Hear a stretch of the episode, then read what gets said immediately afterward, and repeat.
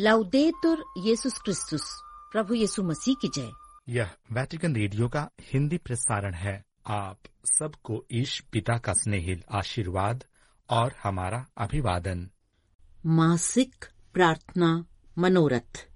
हे ईश्वर प्रभु यीशु ख्रीस्त के नाम पर हम आपसे असाध्य रोगियों और उनके परिवारों के लिए प्रार्थना करते हैं ताकि उन्हें आवश्यक शारीरिक और आध्यात्मिक देखभाल, सहयोग और समर्थन मिल सके। आमीन। नमस्कार श्रोताओं, आज हमारे प्रसारण में प्रस्तुत है सामायिक लोकोपकारी चर्चा, भक्ति गीत एवं समाचार। कार्यक्रम प्रस्तोता है सिस्टर अनुग्रह मिंज और जूलियट क्रिस्टोफर।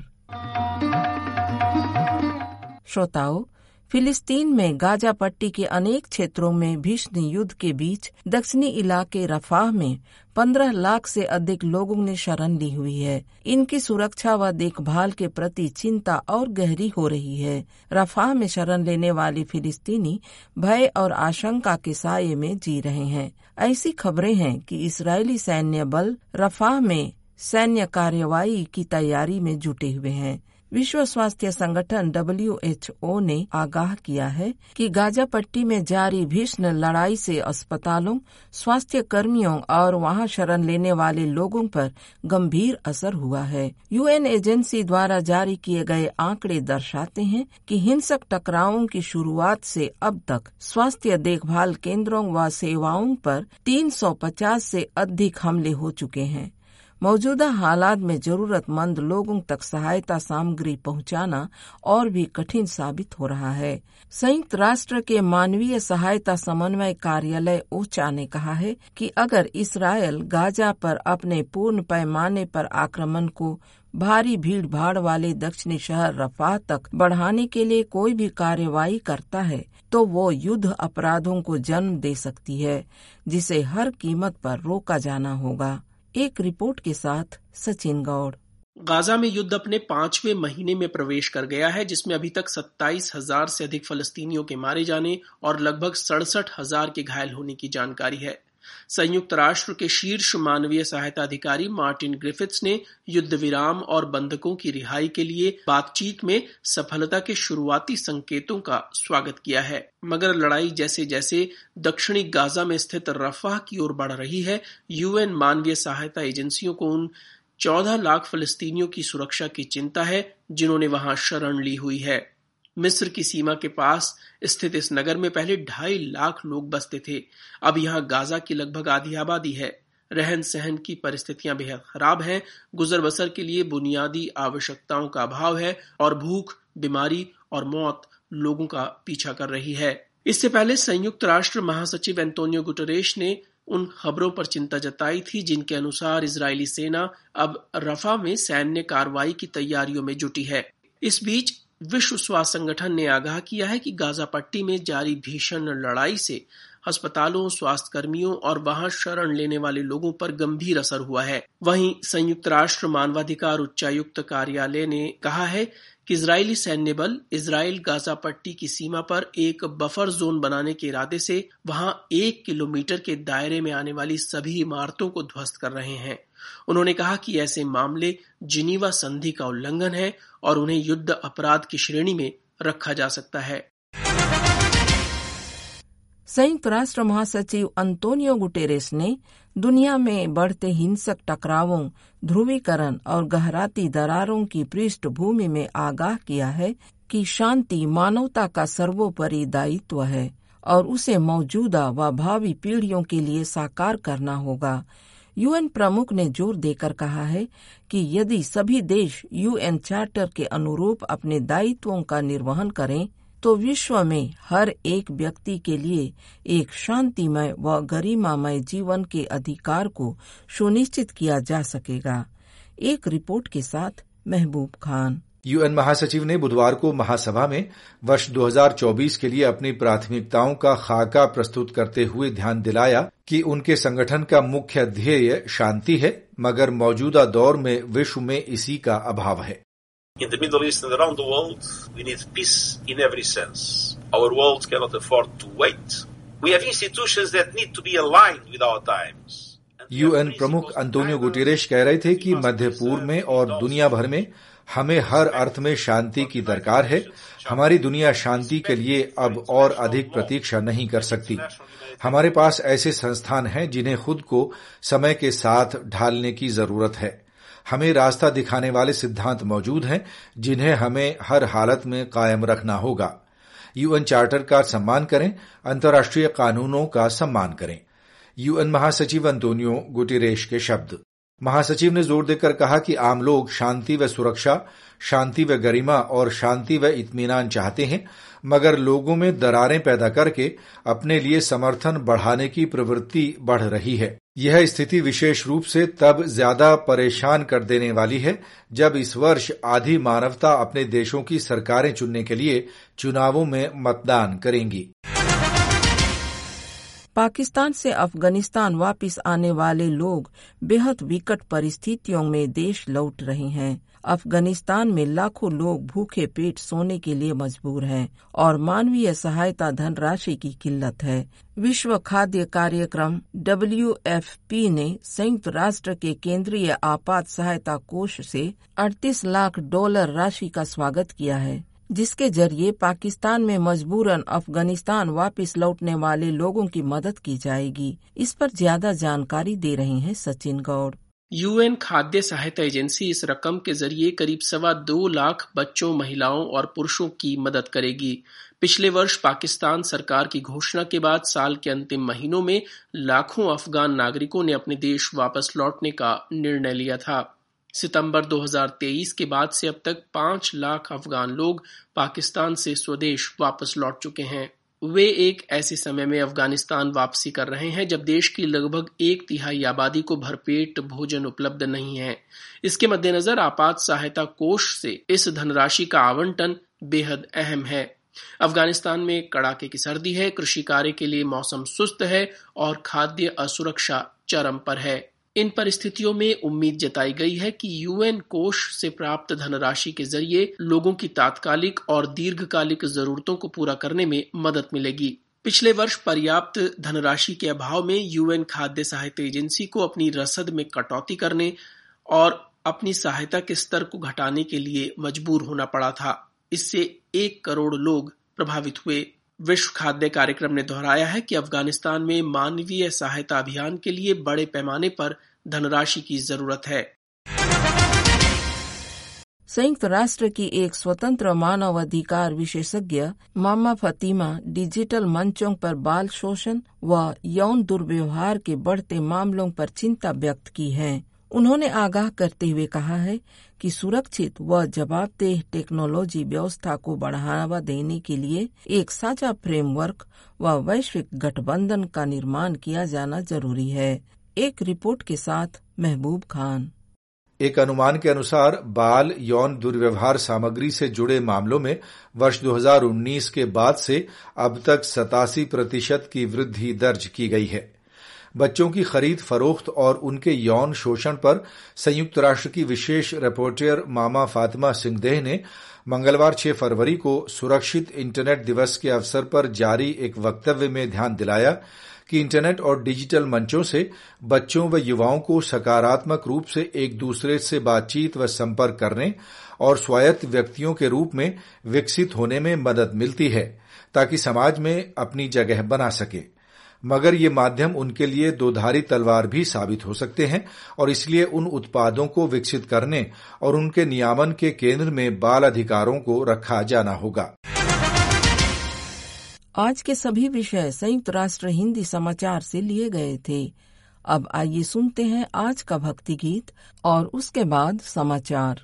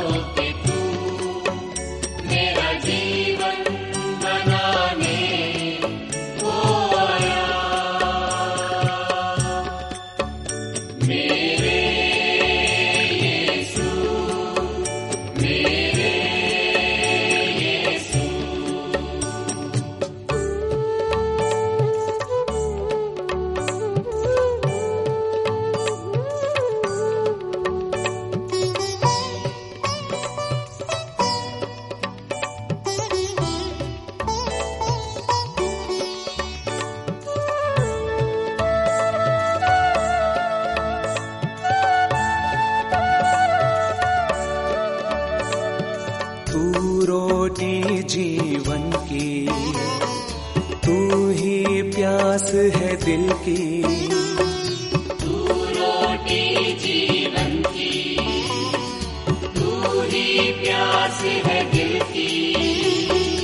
तुझे चाहूँगा तेरे पास आऊँगा। तुझे चाहूँगा तेरे पास आऊँगा तू ही मुझे तृप्त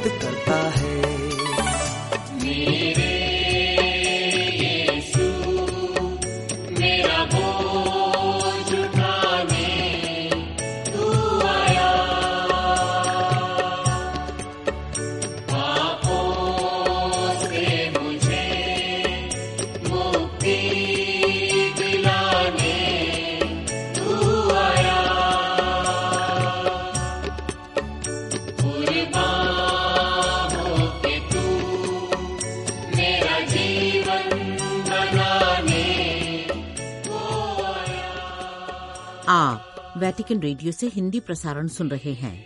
लीजिए, अब प्रस्तुत हैं समाचार। इटली के नेपल शहर स्थित महाधर्माधीक्षे गुरुकुल समुदाय के प्रतिनिधियों ने अलेसियो अलेक्सी नामक कैथलिक गुरुकुल की नब्बेवीं वर्षगांठ के उपलक्ष्य में शुक्रवार को संत पापा फ्रांसिस का साक्षात्कार कर उनका संदेश सुना। इस अवसर पर संत पापा ने नेपल्स के महाधर्माध्यक्ष डोमेनिको बतालिया तथा उनके साथ आए गुरुकुल के प्राध्यापकों और साथ ही गुरुकुल के साथ सहयोग करने वाली धर्म बहनों और विवाहित जोड़ों के समूह के प्रति हार्दिक आभार व्यक्त किया। उन्होंने कहा कि समर्पित धर्म समाजियों और धर्म संघियों के साथ विवाहित दंपत्तियों की उपस्थिति एक महत्वपूर्ण संकेत है। जो हमें पवित्र अभिषेक और विवाह संस्कार के बीच पूरकता की याद दिलाती है। उन्होंने कहा कि पुरोहितों के प्रशिक्षण और विकास में हमें उन लोगों के योगदान की आवश्यकता है, जिन्होंने विवाह का मार्ग चुना है।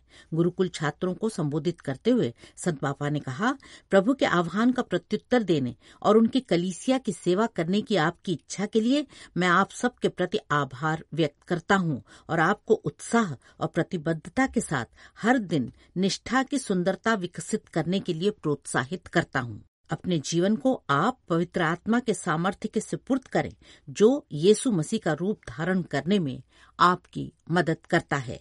संत पापा ने कहा कि यह स्मरण रखा जाना चाहिए कि प्रशिक्षण कभी समाप्त नहीं होता। यह सारा जीवन चलता रहता है और यदि इसे बीच ही में भंग कर दिया जाता है तो यह वहाँ नहीं होता जहाँ इसे छोड़ा गया था, बल्कि जो कुछ हमने सीखा है, वह पूरी तरह से समाप्त हो जाता है। संत पापा ने कहा कि पुरोहितों के सतत प्रशिक्षण और आपके गुरुकुल की नब्बेवीं वर्षगांठ पर विचार करते हुए मेरे दिमाग में निर्माण स्थल की छवि उभर कर आ जाती है। उन्होंने कहा कि कलीसिया सबसे पहले और हमेशा खुला रहने वाला निर्माण स्थल है। यह लगातार गतिशील रहता पवित्र आत्मा की नवीनता के लिए खुला रहता तथा खुद को और अपने हितों को संरक्षित करने के प्रलोभन पर काबू पाने का प्रयास करता रहता है। कलिसियाई निर्माण स्थल का मुख्य कार्य, उन्होंने कहा, पुनर्जीवित येसु ख्रीस्त के क्रूस की संगति में चलना और उनके सुसमाचार की सुंदरता को लोगों तक पहुंचाना है।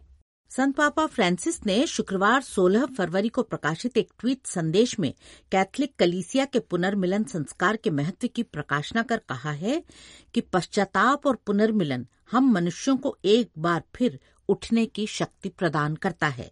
शुक्रवार 16 फरवरी को प्रकाशित ट्वीट संदेश में संत पापा फ्रांसिस ने लिखा, पुनर्मिलन वह संस्कार है जो हमें फिर से ऊपर उठाता है।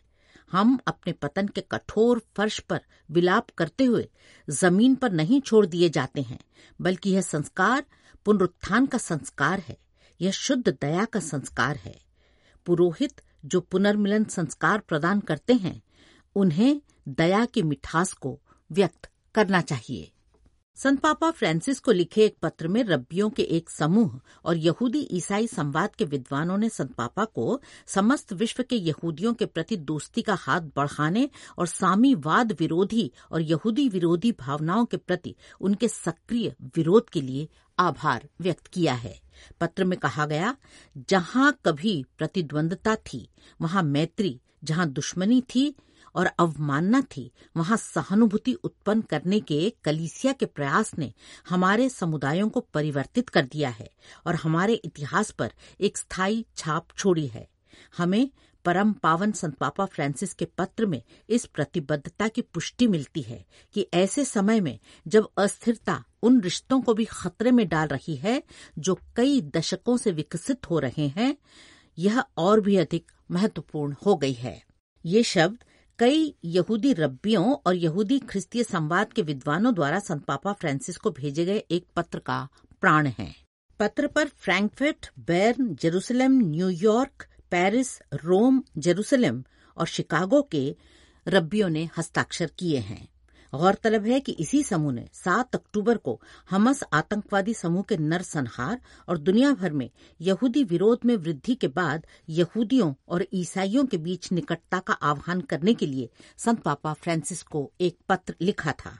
दो फरवरी को संत पापा फ्रांसिस ने इसराइल में यहूदी भाइयों और बहनों को एक पत्र भेजा था, जिसमें उन्होंने यहूदी लोगों के प्रति कलीसिया की एकजुटता सुनिश्चित की थी। और साथ ही पवित्र भूमि में रहने वाले सभी धार्मिक और जातीय पृष्ठभूमि के समस्त लोगों के बीच शीघ्र अतिशीघ्र मेल मिलाप का आह्वान किया था।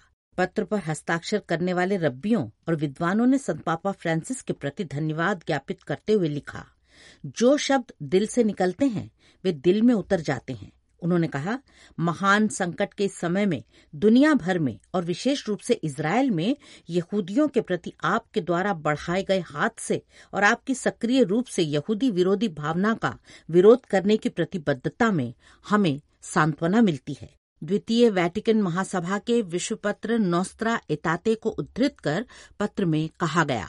नौस्त्रा एताते की परिवर्तनकारी शक्ति हमारे लिए एक प्रेरणा है, जो दर्शाती है कि सबसे कठिन संघर्षों में भी भाईचारे को पुनः प्राप्त किया जा सकता है हम अपने कैथलिक भाइयों और बहनों के साथ इस विश्वास में शामिल होते हैं कि धर्म रचनात्मक शक्तियाँ हो सकते हैं, जो अन्यथा बंद रहने वाले रास्तों को भी खोलने की शक्ति से परिपूर्ण हैं।